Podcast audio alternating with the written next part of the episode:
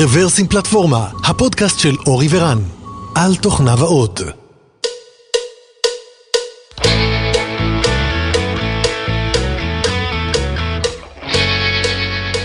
שלום, ברוכים הבאים לפודקאסט מספר 375 של רוורסים פלטפורמה, וזהו במפרס, פרק מספר 60, תאריך היום 31 ביולי 2019, ואנחנו מקליטים, אני, אלון ודותן. היי חברים, מה נשמע? אהלן, בוקר מה טוב. בוקר טוב, בוקר טוב לכולם. אנחנו בבמפר, שזו סדרה של קצרצרים, שבה דותן, אני ואלון שוברים את האינטרנט. אז בואו נתחיל. והיום יש לנו הרבה מצחיקים, אז תישארו לסוף, אני כבר מבטיח שיהיה נחמד, אבל נתחיל לפני זה בקטעים המעונבים והרציניים. אז ככה, אה, קומודור 64, מי זוכר? מהרמת ידיים. אז קומודור 64 עושה קאמבק, אה, והפעם בצורה של סוג של קונסולת משחקים אה, ארכאית, אה, בעצם הוציאו איזושהי קופסה, איזשהו רכיב אלקטרוני שממש נראה כמו קומודור 64, והייעוד העיקרי שלו זה משחקים ישנים שהיו בקומודור, אז אתם פשוט יכולים לקחת את הדבר הזה, לחבר אותו לטלוויזיה. ולשחק במשחקי קומודור שהיו פעם, יש את אותה מקלדת עם הטאץ' המדהים של הקומודור. אה, נראה נחמד, לא קניתי, אבל ראיתי, היה נראה מגניב. מישהו ניסה זה עם פה? טלוויזיה ישנה? כן, עם חיבור כזה של אה, קואקסלי. כזה. רגע, אה, זה הפרק של 1 באפריל? כי אני הכנתי משהו אחר. תסתכל, תסתכל, זה אמיתי, זה באינטרנט. אם זה באינטרנט זה חייב להיות נכון. אה, צודק. טוב, נראה, נראה מגניב, כאילו, אחלה נוסטלגיה. נראה אחלה של דבר. הלאה, הבא. אה, והפעם באמת מעונב. אז אה, אתה, או למעשה גיטאב ריפוזיטורי שנקרא Awesome Scalability, שבעצם מביא רשימה אה, ממש ממש ארוכה, אבל באמת ארוכה, של מאמרים, של בלוגים, של וידאוים, אה, של white papers שעוסקים בסקלביליות, וסקלביליות מכל הכיוונים, זאת אומרת גם System Scalability, גם Team, גם, זאת אומרת מכל, ממש מכל הכיוונים. עברתי על המאמרים, אני לא יכול להגיד שקראתי את הכל, כי באמת יש שם הרבה, לדעתי מאות, אבל קראתי לדעתי לפחות עשרה. ובאמת היו מאמרים טובים, זאת אומרת, אה, ממש קראתי, קראתי אותם בשקיקה אחד-אחד, ממש מומלץ. אה, שוב, אני אומר, זה לא רק scalability טכני, למרות שיש שם הרבה מאוד מהדברים האלה. אה, סתם לדוגמה, load balancing ו big data ודברים כאלה, אבל גם אה, דברים בסגנון של scalability מהכיוון של HR, אה, מהכיוון של מוצר וכיוונים אחרים. באמת רשימה ארוכה היטב ומאוד מאוד מעניינת. ממליץ בחום למי שיש שנה פנויה, מוזמן ללכת לקרוא את הכל. ואם לא, אז פשוט תבחרו את מה שמעניין אתכם. יש גם בסוף וידאוים, ללא מטיבי לכת. כן, כן, כן, יש גם וידאו בהחלט. זהו, נושא הבא שלי. אז אה, אני מניח שהרבה מהמאזינים שלנו מכירים את הספר שנקרא אה, The Pragmatic Programmer, המתכנת הפרגמטי. זה ספר שיצא אה, לאור לפני בערך 20 שנה. אה, ממש ככה קצת לפני שנת 2000, והוא היה ספר טוב ומאוד מאוד פופולרי, ואני בטוח שהרבה מכם אה, קראו, לפחות שמעו עליו, אבל החד- החדשות היום הם שיצאה מהדורה שנייה, מחודשת של אותו ספר, אה, עם אותם שלושה, לדעתי שלושה סופרים, שלושה מחברים. אה, אז הם בעצם אה, באים ועשו עשו רוויזיה לכל הפרקים של הספר, והוציאו מהדורה מחודשת שמתאימה לימינו אנו. אני שמעתי על זה בפודקאסט של ה-Changelog, אז גם אפשר ללכת ולשמוע רעיון שלהם. עוד לא קראתי, הספר עוד לא, לא הגיע אליי, אבל uh, נשמע, ש, נשמע מעניין. בגדול, אחת השאלות המעניינות ששאלו אותם בפודקאסט הייתה, uh, מה אחוזי השינוי? נגיד, האם הרצתם דיף וראיתם כמה מילים השתנו? Uh, התשובה הייתה משהו כמו 60 אחוז, פחות או יותר. Uh, והשאלה השנייה היא, מה השתנה? זאת אומרת, מה בעצם השתנה ב-20 שנה האחרונות אה, בספר שכתבתם? אז בגדול הם אמרו שרוב הדברים שהם קשורים ל-human factors באופן מפתיע לא השתנו, והדברים שקשורים יותר לטכנולוגיה אה, כן השתנו. אה, התשובה, אני חושב, לא מפתיעה, בכל אופן נשמע שזה, אם אם להסתמך על המהדורה הראשונה של הספר, אז כנראה שגם המהדורה השנייה הולכת להיות מעניינת. או שפשוט החליפו tabs ב spaces. כן, ונשארו ב-VI. אה, וזהו, רציתי גם להגיד תודה לאחד מהמאזינים שלנו, לאמיר, אמיר ילון, שהסב את תשומת ליבי לעניין הזה, אה, אז תודה אמיר. זהו, האייטם הבא שלי ראיון ששמעתי עם ג'ואל ספולסקי, אז אני מניח שגם הרבה מהמאזינים אה, של הפודקאסט מכירים את ג'ואל, ג'ואל הוא אחד המייסדים של Stack Overflow וה-CEO של Stack Overflow ולפני זה גם אה, היה אחד המייסדים של Trello ושל FogBugz ולא מעט, לא מעט מוצרים אחרים בעולם התוכנה. ג'ואל פעם היה כותב הרבה מאוד, והייתה לו כתיבה נהדרת.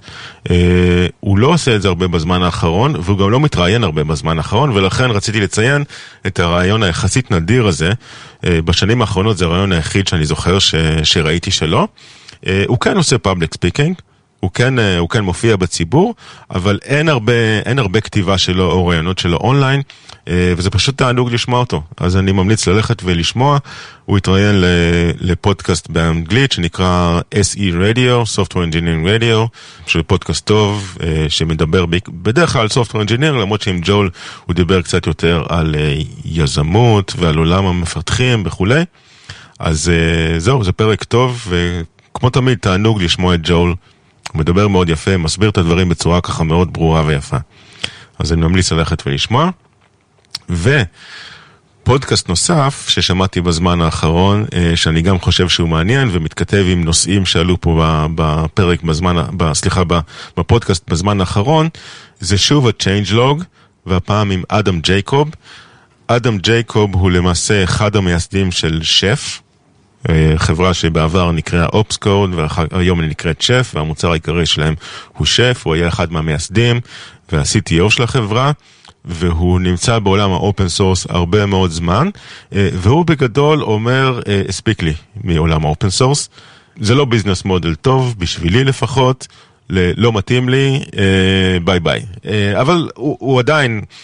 מגיע מאוד מהעולם הזה, זאת אומרת, הוא לא, לא יכול, אני מניח, להתנתק מזה, והוא בא וככה מנתח ואומר, מנסה לנתח איפה, ה, איפה העניינים הם קצת נטייה אישית שלו, איפה זה העייפות שלו, ואיפה זה דברים שהם קצת יותר אינהרנטיים בעולם ה open source, ואיפה שזה מתכתב עם נושאים שעלו פה בעבר בפודקאסט שלנו, זה בעיקר סביב המוצרים של אה, אמזון או של חברות אחרות, שבאו ולקחו ככה מוצרי open source ועשו מהם מוצרים שלהם, דיברנו על, אה, גם הוא מדבר גם על Elasticsearch, היה גם משהו דומה עם שף, רק שבמקרה הזה זה היה כן בשיתוף פעולה, הוא מדבר על DB, אז נושאים שדנו עליהם בעבר בפודקאסט הזה, והוא מביא את הפרספקטיבה שלו, שאני חושב שהיא אה, מעניינת, בעיקר מכיוון שהוא עצמו היה עמוק בתוך, ה, בתוך הבוץ הזה, כמו שאמרתי, הוא למעשה עשה, הוא, הוא במקרה עשה שיתוף פעולה עם אמזון, אבל אני מניח שהוא גם מכיר את הרבה, הרבה מאחורי הקלעים, וזה היה יכול להיגמר אחרת.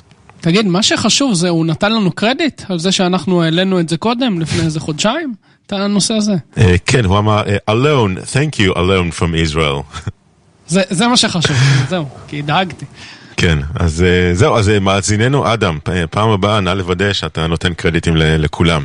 אז זה היה הנושא הזה, ובואו נעבור לנושא הבא. אמ, אז אנחנו הרבה זמן מדברים על, אה, על Rust ועל Go, כמו גם על שפות אחרות, אבל אה, יש לנו ככה את ההימור המתמשך של מי הולך לנצח Rust או Go, והנה כמה חדשות בתחום הזה. אז אחד, זה שגוף של מייקרוסופט שנקרא Microsoft Security, שזה אומנם לא כל מייקרוסופט, אבל זה מן הסתם החלק של מייקרוסופט שמתרכז ב security, הם באים ואומרים אה, שהם ממליצים להשתמש ב Rust.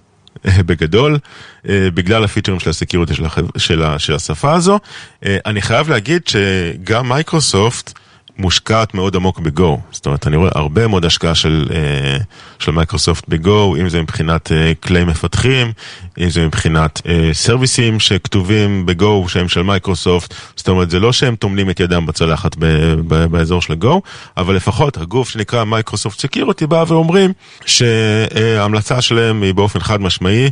אה, לכתוב infrastructure uh, ב-Rust.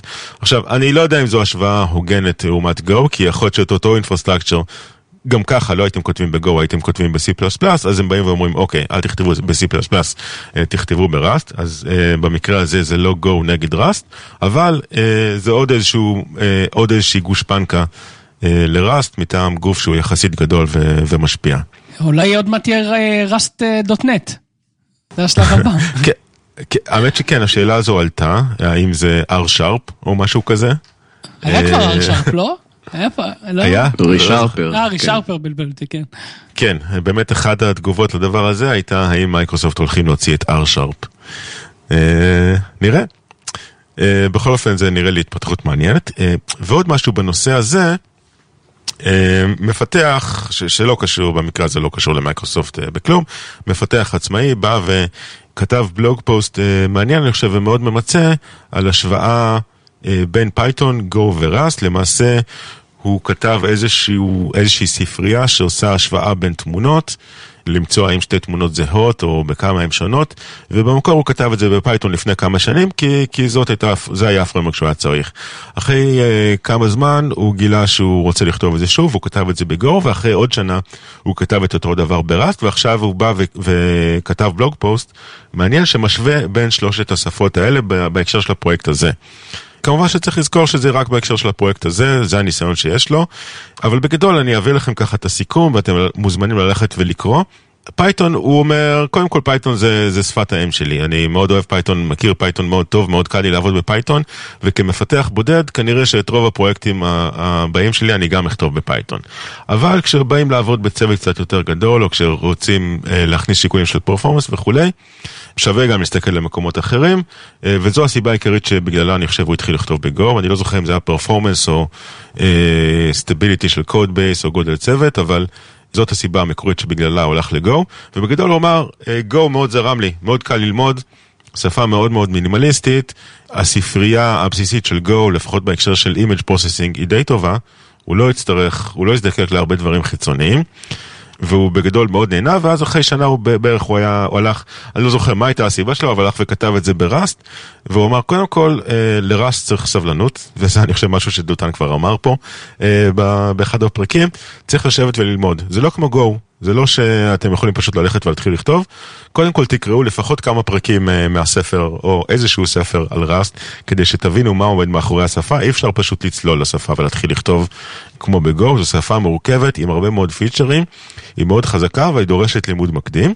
אבל אחרי שנכנסתם לזן של השפה, אז זה אומר שהוא מאוד נהנה לכתוב. אה, ובגדול הוא חושב שאם הוא היה עושה פרויקט כזה מחדש, שוב, כנראה שהוא היה בוחר בראסט מבין שלושת האפשרויות האלה.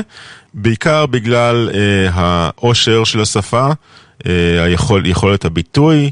אה, אני לא חושב שהוא הזכיר ביצועים, אבל אני מניח שגם פה הביצועים של ראסט אה, יהיו יותר טובים. והכלים, הוא אמר שמאוד, היה לו מאוד כיף uh, לעבוד, בעיקר עם הקומפיילר שמאוד מאוד עזר לו.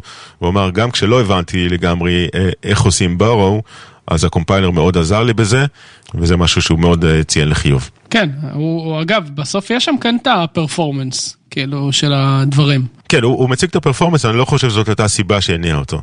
כן, כמובן ש... ש-Python הכי מהיר. כאילו, אם, מסת... אם הופכים את הטבלה, כי זה מה שקורה. כן. הכי- מהיר מלמטה.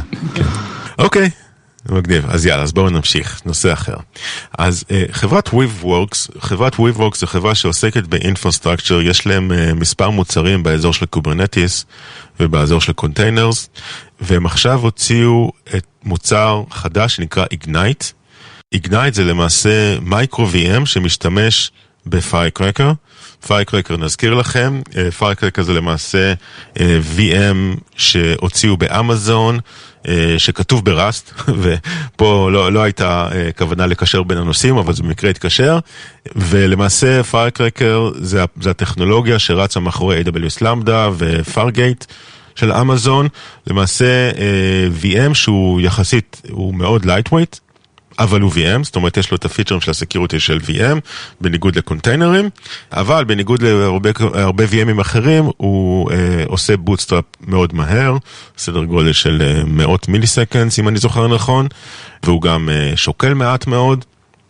אז אה, זה היתרונות הגדולים שלו, ולמעשה אה, מה שעשו ב- Weaveworks עם Ignite, הם באו ואמרו, תראו, הביצועים של Firecracker הם נהדרים, אבל חוויית השימוש בו היא לא כל כך טובה. אז בואו ניקח את חוויית השימוש של Docker, שבהם אתה יכול לעשות docker build, docker run וכולי, וניתן את אותה חוויית משתמש אה, מעל Firecracker. אז למעשה Ignite זו איזושהי שכבה שנותנת יוזביליות מעל Firecracker, יוזביליות אה, דומה ל- ל- ל- לאותה יוזביליות שיש לך היום ב-Docker. ככה שאתה יכול עם פקודות שונות, אה, אה, במקום Docker, בגדול, תחליף Docker ב-Ignite ויש לך פחות או יותר את אותו ממשק משתמש, ואתה מריץ VM שהוא מבוסס Firecracker. אז זהו, אז אני חושב שזה שילוב מעניין. אה, זה עדיין יחסית צעיר, אז צריך לראות אם זה יתפוס, אבל בגדול זה נותן, אה, כמו שאמרנו מקודם, פיצ'רים של security שהם ברמה של virtual machine, אבל עם יוזביליות ועם זריזות אה, של קונטיינר. רגע, אז אה, זה לא רק יוזביליות של קונטיינר, זה כאילו aligned with container, נכון? כאילו זה אשכרה יכול לרוץ על Kubernetes. כן, כן, אז, אז אה, זה, זה מתאים לסטנדרט הזה שנקרא, אני חושב, OCI, Open Container משהו. הם אומרים שזה יכול לרוץ תחת Kubernetes, אני לא חושב שזה עדיין לגמרי תפור, אבל ברמת העיקרון אני רואה שזה יגיע לשם. אז כן, זאת אומרת זה באמת לא רק יוזביליות של קונטיינר, אלא זה גם תאימות ל-Kubernetes ולשאר ה-orchestration platforms שקיימים. אז זה מגניב, כי אם זה רץ על אה, Kubernetes, ובאמת ה-up time הוא מהיר, אז אתה בעצם מקבל Lambda ות על ה-Kubernetes שלך, כאילו, ה- הלהעלות אותם הוא צריך להיות מהיר, אתה מרוויח מכל העולמות כזה. אה, כן, כן, אני מסכים. זאת, אומרת, נכון, באמת הדגשתי את, הצד של היוזביליות, אבל זה לא רק זה, זה באמת תאומית ל-Kubernetes או לפלטפורמות אחרות, זה משהו שהוא אה, גדול, ואתה יכול לצורך העניין גם לערבב בתוך אה, אותו קלאסטר של Kubernetes נודים שמריצים Ignite ונודים שמריצים Docker, ולהריץ איזה workload שבא לך שם. אני חושב שזו התפתחות מאוד מעניינת, כן. מגניב. טוב, יאללה, אז אייטם הבא ואחרון שלי בסריאל בינתיים לעכשיו, אז איזשהו blog post הפעם קצת יותר מהצד העסקי, שבא ומתאר את שוק העננים, את שוק ה-Cloud Providers, ובגדול הכותרת שלו זה השליטה, הדומיננטיות המרשימה של אמזון בעולם הענן, ולמעשה הוא בא ומנתח ומראה ככה כמה מספרים, שלי, לי לפחות היו, היו מעניינים. אז בגדול, אני חושב, אני ככה לא, לא נעבור על הכל, אבל אם נסתכל נגיד על ההתפלגות של ה, אה, בין שלושת העננים המובילים, AWS, Azure וגוגל, אז אנחנו רואים של-AWS יש משהו כמו 41 אחוזים מהשוק, לאז'ור יש כמעט 30 אחוז מהשוק, ולגוגל 3 אחוזים. וזה אני חייב להגיד מספר שהפתיע אותי, אני חשבתי שהמספרים נראים קצת אחרת, זאת אומרת ידעתי מן הסתם ש-AWS מובילים בהרבה, אבל א', לא ידעתי שיש ל-Azure אה, באזור ה-30 אחוז, ולא לא ידעתי שיש לגוגל רק 3 אחוז, אז אני חייב להגיד שזה הפתיע אותי. זה ממש מוזר לי, כי אני... תמיד חושבים. שעליבאבא השני. זה כאילו, זה רק ארצות הברית או רק אירופה? זה משהו נורא מוזר, אז- עליבאבא לא ברשימה ואומרים שהם השניים, ה-cloud השני הכי גדול. אז יכול להיות שאני לא קראתי את ה-fine print, אבל אה, זה מה שאני רואה פה. כאילו, זה, זה, ממש מוזר לי, איפה עליבאבא? כאילו, הם תמיד מדברים עליהם כאחד הגדולים והם לא ברשימה, אז אה, אולי תמיד זה טעות, אני לא יודע. כן, כן, אז אה, אוקיי, זה גם זה, נכון, אה, וגם, אה, זאת אומרת, גוגל שלושה אחוז, באמת? לא יודע, לא יודע, אני זה נראה לי. לא נכון, גם אורקל היו אה, כאילו גדולים יחסית, כאילו אה, מעל רקספייס ומעל IBM, לא יודע, משהו ברשימה הזאת מוזר לי, אני מוכרח להודות, היא נורא יפה. כן. אה, לאחד באפריל, אני אומר לך, אתה התבלבלת בפרקים. כן, שמע, טוב, שמע, יכול להיות שאני פה מסתמך על אה, מקור שהוא קצת באגי, אבל זה, מה שכתוב, שחור על גבי האינטרנט, ואם זה באינטרנט אז זה בטח נכון. אה, אה, נכון, אם זה באינטרנט זה בטוח נכון, אז, אה, אז תתעלמו ממה כן. שאני אמרתי, כי מה שבפודקאסט הוא לא בהכרח נכון. כן. טוב, תשמע, קודם כל, אני כזה קצת מקווה שזה לא נכון. אני חייב להגיד, זה באמת הפתיע אותי. זאת אומרת, אנחנו יודעים ש-AWS מובילה, אבל אה, אלה באמת המספרים, אני לא יודע, נראה לי קצת מוזר. אם זה נכון, אז זה באמת, אה, באמת מפתיע. אבל אה, וואלה, יכול להיות שזה לא נכון, אני אחפש אה, לגלות שאני טעיתי. בכל אופן, אה, אני חשבתי שזה מעניין, ולו אה, רק אה, כמתיחה של 1 באפריל. מעניין. טוב, בסדר, אז יאללה, נעבור הלאה, דותן? כן, אה, אז נמשיך בקו של ראסט. אה, מי שיודע, אה, פייסבוק מתכננים להוציא מטבע, קריפטו. אני חושב שהם קראו לו ליברה או ליברה, משהו ליברה. בסגנון, אני לא זוכר אם ליברה זה המטבע או הטכנולוגיה מאחוריו. ליברה. אז כחלק מזה, הם היו צריכים להופיע בפני הסנאט ובעצם לעבור חקירה כזאת. מה שמפתיע, ושמתי פה את הלינק, יש פה וידאו של החלק הזה, הם בעצם מדברים עם סנטור אמריקאי, שפשוט משבית אותם מבחינה טכנולוגית. אז יושב נציג של פייסבוק בסנאט, ויושב הסנטור ופשוט שואל אותו על גיט, ועל, אה, והוא מנתח אה, קומיטרים בתוך גיט. הוא שאל, אה, יש פה קומיטר מארץ כזו וכזו, איך אתם הולכים בעצם להבטיח ש... שהקומיטרים באים מארצות לא עוינות, והוא שאל אותו שאלות טכניות על גיט ושאלות טכניות על ראסט, והוא שאל למה הם משתמשים ב-Rust nightly במקום ב-stable, שזה גם הפתיע אותי. בקיצור, יש פה איזה חמש דקות של וידאו ש... שהשפיעו, כי פייסבוק אה, אחרי הדבר הזה אמרו שהם אה, שוקלים אה, את הגישה מחדש ואת השימוש ב-Rust, וזה קצת מפתיע. אז אני לא בטוח לגבי זה, אם באמת הם ירדו מ-Rust. מה שכן, כל ה-repo וכל הפעילות היא די פומבית, אז אפשר לראות אם הם יורדים מ-Rust או לא. לדעתי הם אולי יעברו לגרסת stable של Rust או משהו בסגנון. אה, מאוד מעניין. אייטם הבא, אז מי שמכיר את TechEmpower, אני חושב ש-TechEmpower אה, מופיעים אצלנו אה, פה ושם, נגיד כל שנה או פעמיים בשנה. מה שהם עושים, הם עושים benchmark ל-Web Frameworks על שלל של שפות ושלל של Frameworks, ומנסים להבין מי הכי מהיר, אה, עם השנים הם פיתחו כבר מתודולוגיה די טובה של לעשות בנצ'מרק בצורה יציבה, על חומרה יציבה וכן הלאה, כי גם זה חשוב. ולאורך השנה מפתחים אה, כל אחד והשפות שהוא אוהב, באים ושמים בנצ'מרקים אה, ומשפרים את הבנצ'מרקים, ובעצם זה הפך להיות משהו מאוד טוב, מאוד דמוקרטי ומאוד נכון. השנה, או הבנצ'מרק האחרון, בעצם מראה שראסט הוא עבר להיות בטופ. אה, לפני כן זה היה אה, C++, C, Java, אה, היו שולטים. גם מעבר מאוד מעניין. אני יכול להוסיף שהפרמורקים ל-APIs ו-Web Frameworks, כל העולם הזה בראסט עדיין לא אפוי. זאת אומרת, זה בשלב התחלתי וראסט כבר מנצח. אז יש, יש עוד מקום לשיפור. רגע, רגע, אז ההתערבות, אפשר לסגור את ההתערבות שהתחלנו לפני שבע שנים בערך, אה, בין אה, Go ו-Rust? אה, כן ולא, את האמת שלי יש עוד נקודה אחת שלא סגורה אצלי בסיפור הזה, והיא מי מממן את Rust, או מי מוביל את Rust. כרגע זה מוזילה והמבנה הוא מאוד דמוקרטי, אבל הייתי שמח אם היה איזה גוף מסחרי גדול, טוב, שתלוי בדבר הזה, שהוא לא מוזילה.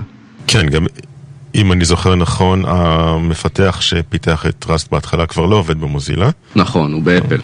כן. ואנחנו לא יודעים אם הוא עובד שם על ראסט, נכון? נכון, לא, אני חושב לסוויפט, לקחו אותו לסוויפט. Mm-hmm. אז זה מעניין. אני יודע שלמשל אמזון תלויים מאוד בראסט, מייקרוסופט, מה שראינו קודם, זה מתחיל לקרות, אבל... כן, אבל בוא נדבר על זה רגע. זאת אומרת, באמת אחד היתרונות הגדולים של Go זה שיש את גוגל מאחוריה. יש שם צוות פיתוח רציני, משקיעים המון המון בשפה וב-ecosystem והכל, וזה באמת נותן ביטחון. מצד שני, אה, זה בשליטה של גוגל. נכון. ואם אתה אה, חברה שבוא נגיד מתחרה בגוגל זה סיפור אחד, אבל אתה לא חייב אפילו להתחרות בגוגל, יש לך אה, אינטרסים אחרים, אתה רוצה לפתח את השפה לכיוון אחר, לצורך העניין, לא יודע, יותר performance, פחות usability או whatever. אין לך שום say בעניין. אז עצם זה שיש לך חברה אחת שנותנת לך sponsorship אה, לשפה, אה, זה אולי נחמד, אבל זה, זה מסיר את השליטה שלך אה, מכיוון ההתפתחות. אז אני חייב להגיד שאין פה איזשהו clear cut. אה, בוא נסתכל רגע על פייתון, איך היא התפתחה. אה, התפתחה במודל שהוא ככה יחסית דמוקרטי, למרות שהיה לה דיקטטור נאור לאורך השנים. בסך הכל, ובמקרה אותו דיקטטור נאור אה, חי בגוגל הרבה מאוד מה, מהשנים שלו, אבל עדיין השפה התפתחה בצורה שהיא יחסית דמוקרטית. זה עשה מאוד טוב לפופולריות שלה, וזה עשה מאוד רע לשפה עצמה ולפרמורקים, נכון? כי בגדול השפה היא בלאגן אחד גדול. נכון? היא נורא נורא עשירה, אה, יש בה שתי גרסאות דומיננטיות, יש בה בלאגן די גדול, יש לה, אני לא זוכר אם יצאנו לדבר על זה on record או off record, אבל דיברנו על זה לא מעט פעמים, שהבסיס של השפה הוא מאוד מאוד בעייתי אה, לכתיבת tooling. אז במקרה של פייתון, אני חושב שזה עשה טוב מבחינת פופולריות ורע מבחינת infrastructure. אנחנו לא יודעים מה זה יעשה ל-Rust. כן. אני אגיד לך מה אני רואה, אני רואה ש-Rust היא שפה מאוד מאוד טובה, היא באיטיות אבל בעקביות הופכת להיות השפה המועדפת עליי. הייתי יכול לדמיין שאני עושה עם זה הכל, כי אני רואה שזו שפה שיכולה לעשות את זה, כמעט ואין לה חסרונות במובן הזה. אני עוד רואה אה, ברמה היומיומית שיש יש לה ארבעה, חמישה מפתחים או אה, אנשים שבאמת מובילים אותה, ואתה רואה את זה בקומיטים, אתה רואה את זה באישוז, ואני חושב שרובם הם במוזילה, אה, כקונטרקטורים כאלה.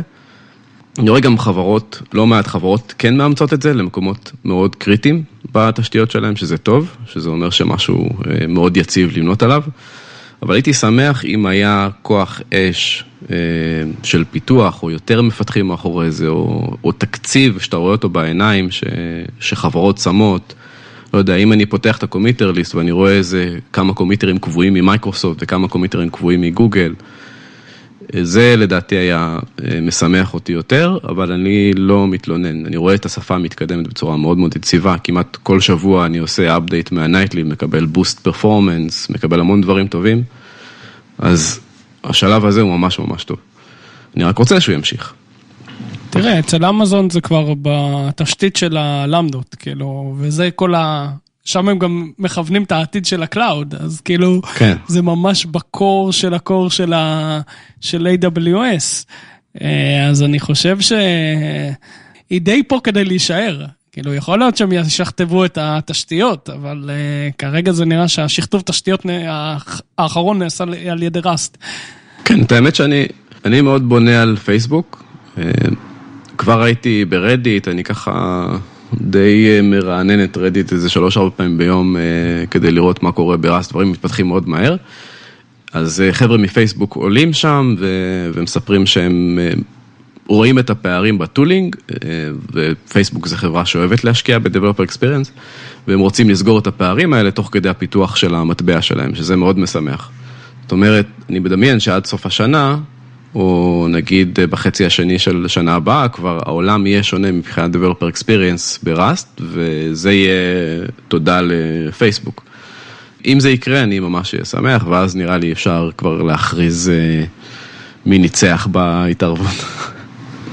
טוב, אייטם הבא, מצאתי איזשהו spreadsheet ענק, שאני לא זוכר כבר איך הגעתי אליו, אה, אבל בפנים יש משהו כמו 100... וריאנטים שונים של Kubernetes. וגם זה נושא שנראה לי שאפשר להתעכב עליו ולפתוח אותו שנייה פילוסופית. אני מהמר, ואפשר להתחיל לקבוע פה איזשהו אה, הימור אה, חדש, אלון, שיש סיכוי ש-Kubernetes יהפוך להיות סיפור כזה של פרגמנטציה של השוק. זאת אומרת, אני רואה פה איזה 150 וריאנטים של Kubernetes. Kubernetes זה תשתית מאוד מאוד פתוחה, מאוד אג'ילית, מאוד flexible. אני לא שולל שנגיד עוד שנה, שנתיים, נראה Kubernetes של IBM ו-Kubernetes של גוגל ווריאנטים ממש פלייבורים, כמו שיש פלייבורים של לינוקס ופלייבורים של JVM וכן הלאה. תואמים במידה מסוימת, אבל מאוד שונים במידה, במידה אחרת. זה, זה כבר שזה קיים. קצת מדאיג אותי. לא, זה כבר קיים היום. זאת אומרת, כשאתה הולך ל-GKE, Google Kubernetes Engine, אתה מקבל מוצר שונה מאשר אם תלך ל-AKS או EKS, המוצרים של אמזון או של, או של מייקרוסופט. אתה מקבל שם מוצר שונה. נכון שבבסיס הפקודות הן אותן פקודות, אבל ה load balancers הם שונים, ה attributes הם שונים, זאת אומרת המון דברים שם שונים. כן. אז זה כבר קורה היום. אתה, אתה בא ואומר, אבל זה הולך להיות אה, הרבה יותר קיצוני? אותי מעניין הנקודות של ה extensibility של Kubernetes, שבגדול הוא בנוי כדי שתוכל להרחיב אותו איך שאתה רוצה ולהוסיף לו יכולות, ובעצם כל הסיפור שם בנוי ככה, זה API Groups וזה CRDs וכן הלאה. אז אני מדמיין עתיד שבו יש לך core שכולנו מסכימים עליו, אבל היתר, כל מה שסובב אותו מאוד מאוד שונה, לא יודע, בדמות scheduler ים שונים לגמרי, שאתה צריך עכשיו לשים בראש ולהבין איך הם עובדים כדי להיות מסוגל לעבור מהפצה של Kubernetes להפצה אחרת של Kubernetes. זה עולם שהוא קצת מפחיד אותי, אה, אבל אני חושב שהוא נובע מזה שיש פה תשתית שהיא מאוד מאוד פלקסיבילית בשלב מאוד מאוד התחלתי. כן, אני תוהה האם זו הייתה כוונת המשורר, ואני חושב שכן, כנראה שכן. אומרת, חושב? אני, אני, אני חושב שכן, זאת אומרת, כאילו, איך אתה מגיע לשליטה עולמית? אה, האם פלטפורמה אחת אחידה או פלטפורמה אה, אג'ילית? אני, אה, זאת אומרת, אני לא בא ואומר בתור מישהו שהגיע לשליטה עולמית, אני פשוט מנסה לדמיין איך נראו הדיונים, ו, ואני מניח שההחלטה לעשות את זה מאוד אג'ילי וגמיש ו extensible, חלק מהמוטיבציה של זה הייתה, בואו, אנחנו רוצים לקבל כמה שיותר footprint בעולם אה, על חשבון אה, אחידות. אה, אז אני, אני מניח שזה לא היה מקרי. כן, אז אותי זה מפחיד, כי אתה תפתח אה, דוקומנטציה של Kubernetes, אתה תקרא אותה, והמון ממנה יהיה חסר לך בנגיד distribution האמיתי שאתה עובד עליו, הקונקרטי שאתה עובד עליו, או המון מזה לא יהיה רלוונטי, או המון מזה יהיה שונה, ואז אתה בעצם, אומנם יש לך את ה basics של Kubernetes, שזה pod ים, deployments וכן הלאה, אבל התכלס, הפרטים הקטנים והשטן נמצא בפרטים הקטנים יהיו שונים מהפצה להפצה. כאילו עוד פעם, אני מנסה כן, זה דרך כזה, אבל... דרך אגב מזכיר את השיחה שהייתה לנו לפני איזה חודש-חודשיים, על מישהו שהשווה את, אה, את המאבק בין Kubernetes ל-AWS למאבק בין לינוקס לווינדוס, שהוא אמר ש-AWS זה הפלטפורמה הסגורה והמאוד קונסיסטנטית, לעומת Kubernetes, שהפלטפורמה עם הרבה מאוד פרגמנטציה והפתוחה והכל. אז אה, כן, זה בהחלט מזכיר את הסיפור הזה, ההשוואה היא במקום. כן, יפה. אה, אז זה היה זה, אז מי שרוצה יכול ללכת ולנסות 150 הפצות שונות של Kubernetes, יש את זה באקסל הזה, שיהיה לכם בהצלחה. דרך אגב, אתם אצלכם בחברה עובדים עם Kubernetes עכשיו? עוד לא, נכנסים. אוקיי. אז האייטם הבא זה TensorFlow Data Validation. אה, האייטם הזה, או הכלי הזה, או ספרייה הזו, זה עדיין ראשונית, היא שייכת לתוך, אה, נקרא לזה... חבילה יותר גדולה שנקראת TFX, TFX זה איך, ש, ש-TensorFlow מריץ את ה pipeline שלו, אה, זה בעצם Machine Learning Pipeline in a Box, וגוגל חילקו את זה לכל מיני silos אה, שנמצאים בתוך ה pipeline הזה, אחד מהם זה TensorFlow Data Validation. אז מה הדבר הזה עושה? אז נותנים לו קצת דאטה, או הרבה דאטה, זה לא, לא באמת חשוב. אין בפנים באמת TensorFlow, זה לא ממש צריך לאמן משהו, או לעשות פרדיקציה למשהו, זה פשוט ספרייה, נקרא לזה קלאסית, שעובדת על דאטה ומנסה להבין אותו. וברגע שאתם מכניסים דאטה, זה ינסה להראות לכם את הערכים החסרים, מה שכולנו, או רובנו, מי שמתעסק בדאטה ככה קודד ידנית. איפה יש לי אפסים, איפה יש לי נאלים, מה האחוז של האפסים, מה האחוז של הנאלים. קצת להעביר את הדאטה כמה אה, מסננות כדי להבין מה הדברים הרעים שיש בפנים. בנוסף הם עושים התפלגויות, קצת סטטיסטיקות, פרסנטיילס וכאלה. אה, הכלי הזה הוא, שוב אמרתי, התחלתי, אני רואה לו עתיד אה, מאוד טוב, ו... זאת אומרת, אני מהמר עליו. בעולם של דאטה קואליטי ולנסות לקחת את הדאטה שלכם, להעביר אותו סוג של מסננת לפני שהם משתמשים בו. כל הדברים הידניים אה, שבדרך כלל עושים, בעצם אפשר אה, לתפור אותם תחת ה-framework library tool הזה. אז שווה לנסות ולעקוב, די קל לנסות את זה. שוב, זה לא דורש GPU, זה לא דורש משהו כזה. הקשר לטנסורפלו הוא אה, נקרא לזה מקרי, למרות שזה לא ממש מקרי. אה, הוספתי עוד אייטם שנקרא, אייטם קלאסי או מאמר קלאסי שנקרא Hidden Technical Debt in Machine Learning של סקאלי. זה מאמר מאוד מאוד אה, מפורסם, אה, די ידוע גם, שמדבר על Machine Learning והקשיים וה-challenges ובעצם לוקח תמונה ומצייר את Machine Learning כקובייה מאוד קטנה וסביב כל הסיפור הזה יש Feature Engineering ו-Data Cleansing ו-Data Quality וכן הלאה. אז ככה אפשר קצת לראות את הקובייה הזאת שנקראת Data Quality ואיך היא מתחברת ואיך TensorFlow Data Validation יכול לעזור. אני חייב גם לציין ש... TensorFlow Data Validation זה משהו שראיתי אותו אה, שצמח בחצי שנה, שנה האחרונה, ויש עוד כאלה, יש מאמר אחד של אמזון שמדבר על הנושא, אבל לא מצאתי יותר מדי תשתיות או אה, שיח על Data Quality, זה נראה שזה מתפתח in the open בשנה האחרונה או משהו כזה. רציתי להגיד, אני רשמתי אייטם אחר כך, אבל הוא קשור אליך, זה שיש, אפשר להריץ TensorFlow 2 על עכשיו על uh, Cloud Functions בגוגל. ואז זה מתחיל להיות uh, יותר מעניין לעשות כל מיני דברים כאלה, אני חושב, כי אז אתה בדיוק לפעולות אה, ולידציה, ניקיון, כל מיני דברים מעניינים, אתה לא צריך להתחיל להחזיק אה, cluster ים או דברים, אז עכשיו אתה יכול להחזיק את זה ב function ים, ואני חושב שזה יכול להקפיץ את התחום הזה, אז זה די מעניין. כן, אז, אז זה מעניין. קצת לפתוח את זה טיפ-טיפה יותר, חלק מהמחקרים בנושא של data quality מנסים לקחת את דברים שהיינו עושים נגיד בעולם של Hadoop, אה, בצורה ידנית ולתת להם אה, שמות או לייבלים או לנסות לעשות אותם יותר structured. אז למשל יש דברים שאתה יכול אה, לעשות בעולם של דאטה קואליטי כשאתה חושב על טבלה. אז אם אני חושב על טבלה או אני חושב על ערימה של rows אז אני יכול להריץ סטטיסטיקה. אבל אם אני, אם אני מסתכל על row, על entity בודד, אז אני לא יכול להריץ סטטיסטיקה, כי יש לי רק יחידה אחת. אז, אבל מה שכן אני יכול לעשות, זה לעשות סכמה ולידיישן. אז בעצם יש לנו אה, איזה דאטה נתון לנו, על מה אנחנו מסתכלים, ואיזה דברים או איזה pattern ים אה, אפשר להפעיל על הדאטה הזה כדי להבין כמה הוא איכותי. אז יש מחקרים שנולדים אה, בשנה האחרונה לגבי הדבר הזה, ומנסים ליצור איזושהי שפה משותפת, או לא יודע, אפשר לקרוא לזה design patterns, לאיך עושים data validation, בהינתן מה יש לך בידיים. אז Cloud Functions יכולים מאוד לשמש את זה, גם אם יש לך יחידה אחת, או הגיע לך בסטרימינג איזושהי חתיכה של דאטה, או גם אם יש לך אה, נגיד אה, אלף אה, שורות או משהו כזה, או בעולם של batch. בכל אופן שווה, אני לפחות רוצה לעקוב ולראות איך זה מתפתח, שווה גם לעשות watch על ה repo שלהם, כי אני רואה דברים נוספים מיום ליום. אייטם הבא, זה נקרא Vector, Vector נקודה dev, למרות שזה נקרא וקטור, זה בא מחברה שנקראת Timber.io, הם עושים אה, לוגים, כמו המון חברות שעושות log collection אה, בתור SaaS. אה, מה שמיוחד פה זה שהם כתבו את הכל ב Rust, אז שוב חוזרים לעולם הזה של ה performance. מי שכביכול מתחרה בכלי הזה זה Logstash.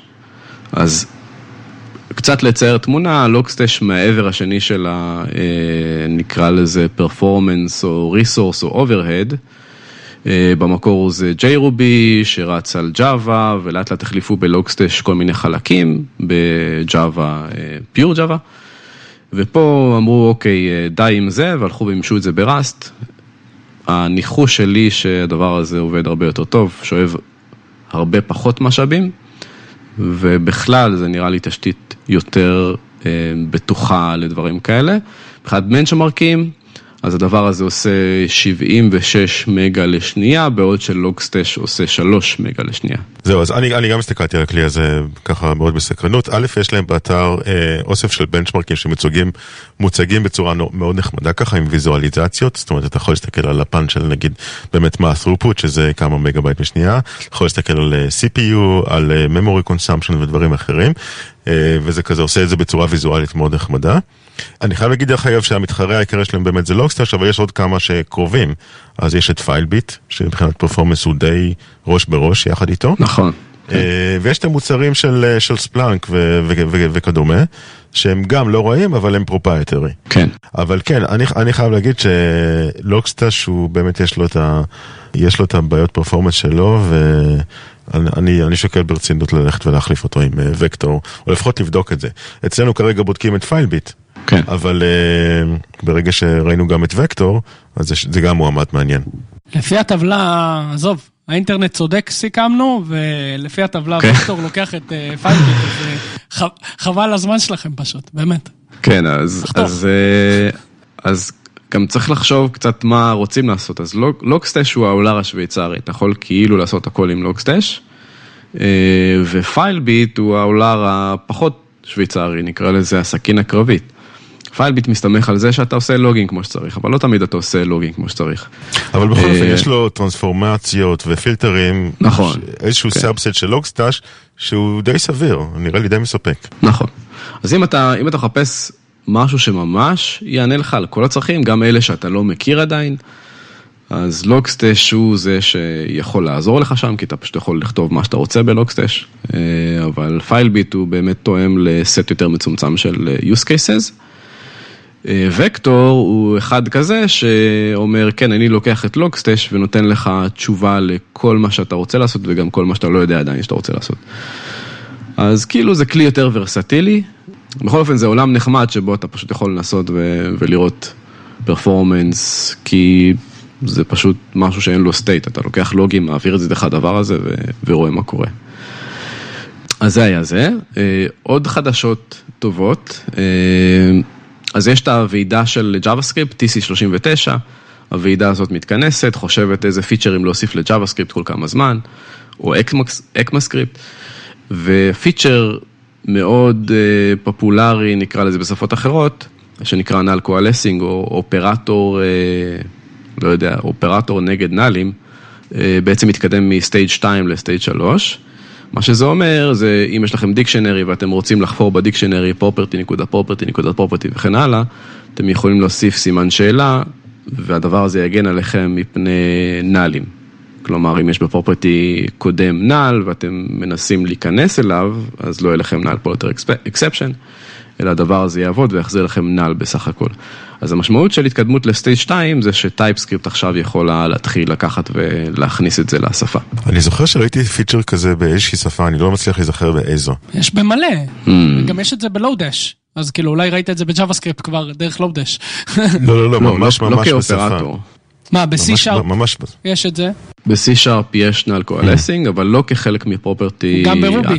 אתה לא יכול להגיד, אתה לא, לא יכול להגיד, לא יודע מה, משהו נקודה house, סימן שאלה, נקודה משהו. ב Ruby אפשר, אגב, Ruby שתיים כן. וחצי. זה כנראה דפק את כל ה performance, בגלל זה זה רבע מהירות, אבל זה, גם שם כן. יש את זה.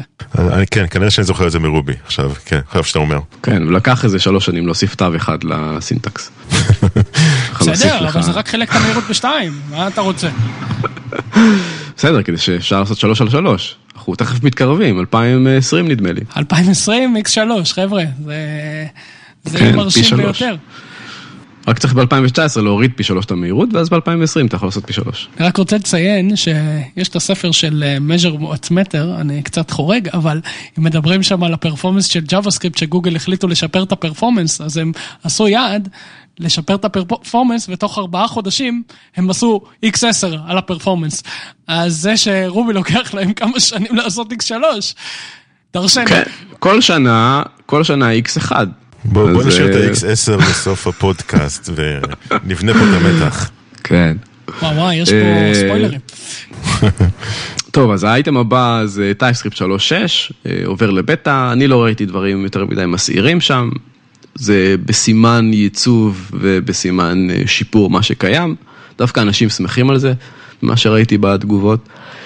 האייטם הבא זה GopherCon 19, אה, יש כבר וידאוים, ואנשים מתחילים לדבר על הוידאוים המוצלחים, אחד מהם, אני מניח שכולנו סקרנים, אז זה ה roadmap של אה, Go 2.0, ולאן זה הולך, יש גם אייטם על generics. זה לפחות שני, שני האייטמים שאני מאוד סקרן לגביהם. יותר מעניין אותי אם generics יהרוס את השפה. שמעתי דרך אגב פוסט, פרק שלם של Go Time זה פודקאסט על Go, שבו הם מדברים על try, ועל זה שזה לא יתקבל. אז, כן. אז אם, אם מישהו מחפש חפירות, לכו ל Go Time וחופרים שם זה מספיק. כן, זה מעניין, הייתי אומר שזה שלב אה, pivotal כזה בחיים של השפה, באמת יש לך את, ה, אה, את ההצעה הזאת שלא התקבלה, ותכף בוא נראה מה קורה עם ג'נריקס, מאוד מעניין הולך להיות. עוד אייטם מעניין שנתקלתי בו, נקרא Functional Programming Jargon. אני מדי פעם אוהב אה, לשים פה אייטמים של Functional Programming, אז הנה עוד הזדמנות להתחיל אה, להיכנס ל-Functional Programming, אז הדבר הזה פשוט עובר על השפה, על הג'רגון של Functional Programming, אבל הוא עושה את זה בראסט. אז מי שמחפש אה, להרוג שתי ציפורים במכה, ככה להיכנס ל Rust בצורה שהיא מאוד סופטית, וגם לקחת קצת, לא יודע, להשתפשף ב functional programming, אז זו הזדמנות מצוינת. בוא תשלח אנשים לקפוץ מהגג וזהו, דותן, כאילו בוא, הרוג אנשים. פעם היינו שולחים אותם ללמוד Scala, היום זה, זה המקביל של זה. לא, אוי ואבוי. בוא, בוא לא נגזים. זהו, אז האייטם הבא, ריפו שנקרא GitHub do not ban us. אז מי שככה שם לב למה שקורה באינטרנט בשבועיים האחרונים, היה איזה מפתח או איזה קבוצה של מפתחים, אני מניח שזו קבוצה, נראה לי מאיראן, שגיטה פשוט חסמו להם את הגישה ופשוט, אה, לא יודע, העיפו את הקוד שלהם. ובעצם הדיון שמתרחש בעיקר בטוויטר, הוא על מה הקשר לקוד open source של מפתחים מאיראן ופוליטיקה. אוקיי, זה מזכיר לנו את הדיון בקונגרס שהזכרת מקודם, לא? של נכון, ליברה. ופייסבוק. לגמרי, אז הם פתרו את הבעיה, אז בעצם כל מי שהוא מארצות כאלה והוא תורם לליברה, פשוט לא יכול להשתמש ב GitHub. אני לא יודע אם זה קשור, אבל זה נפתר. אייטם מגניב לגמרי לא קשור לקו שאנחנו אה, פה כבר רצים איתו היום, אה, אבל זה component ב-React, component ש... לא יודע כל כך איך לתאר את זה, צריך לראות את זה, אבל קח כל, כל אייטם ותגרום לו להיות draggable, resizable, scalable, rotatable ו warpable. למה אני אוהב את, ה, את ה component הזה? כי היה תקופה אה, מאוד אה, מזמן, לפני איזה 15 שנה, שבניתי אפליקציות לבתי דפוס, אה, דמיינו כמו לופה כזה, ואחד הדברים שהייתי צריך לעשות זה לקחת בעצם רכיב ולהעמיס עליו תמונה ולתת לך לשחק עם התמונה ולמקם אותה איפה שאתה רוצה, ככה שתוכל ליצור כמו פאזל כזה וכאלה. וזה היה מאוד קשה, ופה אני רואה את הדבר הזה פשוט עשוי ומחכה למישהו שיבנה מה שבא לו בעולם הזה, אז מי שרוצה לבנות אפליקציות לגרפיקה או משהו כזה על גבי React, בראוזר, אלקטרון וכולי, יש לך פה ספרייה שנותנת לך את זה ככה כמעט בחינם. חמוד. יפה, שיח... חמוד מאוד. שיחקתי את זה, מאוד נחמד. תראה, זה, כן, זה, זה ממש חמוד, אני אוהב את זה, אה, כי בסוף כולם מתישהו צריכים לעשות דרג איכשהו אתה עומד בכל אפליקציה, בסוף יש איזה משהו כזה. כן, אז יש פה את ההנדל הזה, ויש פה את הנקודות האלה שאתה צריך לנגוע בהם כדי... אז אני בניתי לפני 15 שנה, אולי יותר אפילו, אפליקציה בפלקס, שזה מה שבא מעל פלאש, לבתי דפוס, שבסוף הוציאו את זה כ-OEM כזה, כפלטפורמה לנגיד גנים, ליצור אה, אלבומים ושטויות כאלה. אז עם הדבר הזה אתה יכול לעשות את זה בחצי יום בערך, זה ממש מגניב. מצאתי עוד איזשהו repo שמרכז חומרים שנקרא Deep Learning Drizzle, ומה שאהבתי פה זה, קודם כל זה מאוד מאוד מאוד מושקע, וגם מסודר לפי זמן, אז ב deep learning יש משמעות לאייטמים שיצאו השנה לעומת כמה שנים עברו, כי התחום הזה מאוד מתפתח. ויש פה באופן מסודר את החומרים, נקרא לזה הטקסטואליים, ואת הוידאוים. אז מי שאוהב לראות וידאוים, הכל פה מסודר ממש בצורה טובה. אפשר ככה לקחת כמה קורסים, חלקם מחברות, חלקם מאוניברסיטאות, וזה ממש מגניב. וזהו. סבבה, אלון? טוב, אני... אין לי הרבה אייטמים היום, חלקם גנבו לי וחלקם צירפתי. אה, טוב, אז אני אתחיל מאיזה משהו, היה ל-Cloudflare outage אה, רציני ביותר. אה, Cloudflare מחזיקה היום בערך חצי מהאינטרנט כשירות CDN/DNS.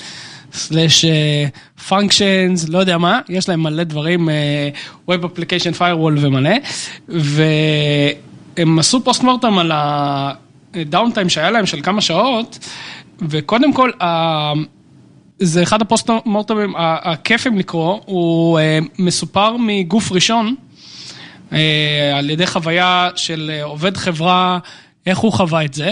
שהוא היה בישיבה, ואז ראה שנפל, ואז המוניטורים, ואז הקפיצו אותו, והוא מספר את כל הזה מגוף ראשון, שזה נורא, ממש סיפורי ומעניין לקריאה, ולא כמו בדרך כלל כזה נורא טכני.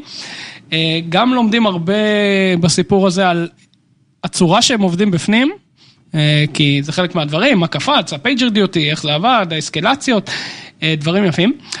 ובסוף, הבעיה היא בעיה מצחיקה, כי דותן, היה לנו בדיוק את אותו באג לפני איזה... עשר שנים, regex, כן. עם regex, שהם שמו ב-Web Application Firewall regex בעייתי. כן, אני טוען שרגקסים זה משהו שימשיך להפיל לא מעט ארגונים, גם, אתה יודע, עוד חמש שנים, עשר שנים. דרך אגב, הפתרון לזה, אחרי שקראתי את הדבר הזה, הלכתי ובדקתי, הפתרון לזה מצד אחד זה מנוע שהוא מריץ רגקס עם עלות לינארית. ומשהו שחשבתי עליו ועוד לא הספקתי לבדוק, אולי מי ששומע כבר מכיר, זה האם ניתן לקחת כל מנוע רגקס ולתת לו תקציב של CPU. זהו, צריך לעשות את זה. בעיקרון אפשר אה, להגיד, אה, הרי ברגקס הוא רץ רץ רץ, הרי אתה יכול להגיד לו אחרי אלף איטרציות תעצור, צריך כאילו פשוט שהפרמורק יתמוך בזה, ואני חושב שזה יכול להיות באמת פרמורק מאוד שימושי לכל מיני דברים כאלה שהם... אה, very time sensitive כמו firewall, לא עמד ברגקס, תזרוק את הבקשה או לא משנה מה, אה, אבל לפחות אל תתקע את המערכת, כי לנו זה היה בערך בשבוע הראשון, אה, דותן, שהגענו, אני זוכר, לקונדויט, היה בדיוק את אותה בעיה בסרט, ופתחנו כן. ווינדי בי ג'י ועד שמצאנו את זה. אה, אז אה, זה קטע, זה נורא, נורא, נורא הזדהיתי עם זה. אז בסוף זה מפיל עדיין מערכות עד היום, ורגקסים הם מאוד מסוכנים. אבל אה, תראו, זה גם אה, קורה לחברה כזאת מטורפת שמתעסקת עם פרפורמנס ופיירוול, ובאמת יש להם, מי שלא יודע, יש להם את הוורקרים שלהם, שה... שהבנצ'מרק שלהם יותר גבוה משל ה-AWS למדה גם, אז אה, חברה פסיכית לגמרי, ווואלה, כל... בסוף רגקס קטן מפיל את כל המערכת. די מטורף. כן, מאוד אהבתי את הכלי הזה שיש פה, יש פה איזשהו כלי ועשו פה איזשהו גיף על איך רגקס רץ. ונורא רציתי לנסות את זה ולהוסיף את זה כזה לארגז כלים שלי, ואז ראיתי שזה כתוב בפרל. אז העדפתי לא. בסדר, אתה לא צריך לקרוא, זה right only language. כן. מפחיד. אה, בקיצור, מאוד מומלץ לקריאה, זה מאוד נעים, זה מאוד סיפורי, וזה לא כזה דוח כזה משמים. זה ממש אה, כמו ספר מתח חמוד כזה. אה, ממליץ בחום. דבר הבא, יש... זה בדיוק, אני בדיוק בגבול התפר בין המצחיקולים, אבל שמתי אותו פה, יש איזה שאלון ש- so uh, you think you know C, ומראים כל מיני קטעי קוד, ואז שואלים אותך מה התוצאה. Uh, מביאים נגיד איזה struct, ואז עושים size of uh, כוכבית, ampersand של ה struct הזה, ואז שואלים אותך מה ה size שלו, 4, 5, 8, או אני לא יודע, ו... והתשובות מאוד מעניינות. Uh, גם מי שכבר לא זוכר C, שווה לנחש ולראות את התשובות, זה לא, זה לא מצחיק, זה, זה כאילו אה, מאוד רציני והתשובה מאוד uh, מעניינת, אז uh, שווה לעשות את השאלון הזה, ושיהיה לכם בהצלחה, תספרו לנו כמה קיבלתם בסוף. יש גם איזה חידה שאני ראיתי שמסתובבת בקבוצות פייסבוק של JavaScript על איזשהו ביטוי ארוך מאוד ב-JavaScript והשאלה היא מה, מה הערך של הביטוי ויש ככה הרבה, הרבה דיונים על זה. אני אחפש את זה, אני אנסה לשים את זה גם. טוב, ומכאן אנחנו באמת עוברים במעבר ישיר לחלק ההומוריסטי והקורע של הפודקאסט הזה. אמ, אז, אה, אז ככה, האייטם הראשון זה למעשה איזושהי תמונה, שאני אשים את זה בבלוג, שבה משווים את הדיונים ב Stack Overflow לדיונים ב GitHub. אז אני אתאר לכם מה אנחנו רואים בתמונה. הדיונים ב Stack Overflow למעשה נראים כמו קטטה בחוף הים. אנשים הולכים מכות, אגרופנים, סכינים, מחטיפים אחד לשני, בלאגן אה, שלם. לעומת הדיונים בגיטאב שנראים ככה פחות או יותר כמו, אה, אני יודע, עצרת האו"ם או איזשהו משהו ככה אירופאי מאוד מעונב, שולחן עגול מאוד מאוד גדול. כל אחד יושב במרחק של משהו כמו 20 מטר אה, מה, מהשני, עפרונות וניירות מסודרים על הדף ומדברים בצורה ככה מאוד תרבותית. זהו, אז זה זה. אה, ועכשיו, אה, הבטחנו לכם אה, פי 10, אז יאללה דותן, פי 10. כן, אז 10x Engineer. קצת קשה להסביר את זה, זה משהו שדי שבר את האינטרנט בחודש האחרון. אני אנסה להתחיל, אז שמנו פה טוויט של אדם בשם שקנר או שקר קירני.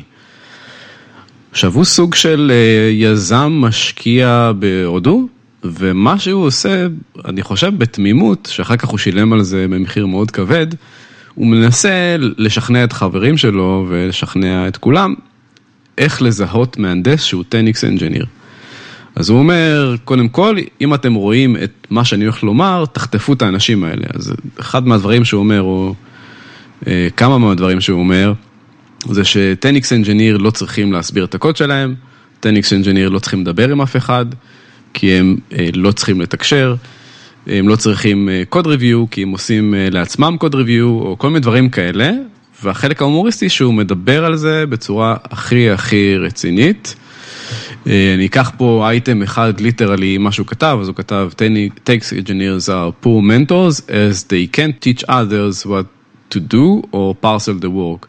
They always think it takes too long to teach or discuss with others, I would rather do it myself. they are also poor interviewers. זאת אומרת, אם אתם רואים כזה דבר, אז ככה תזהו 10x engineer ושווה לחטוף אותו.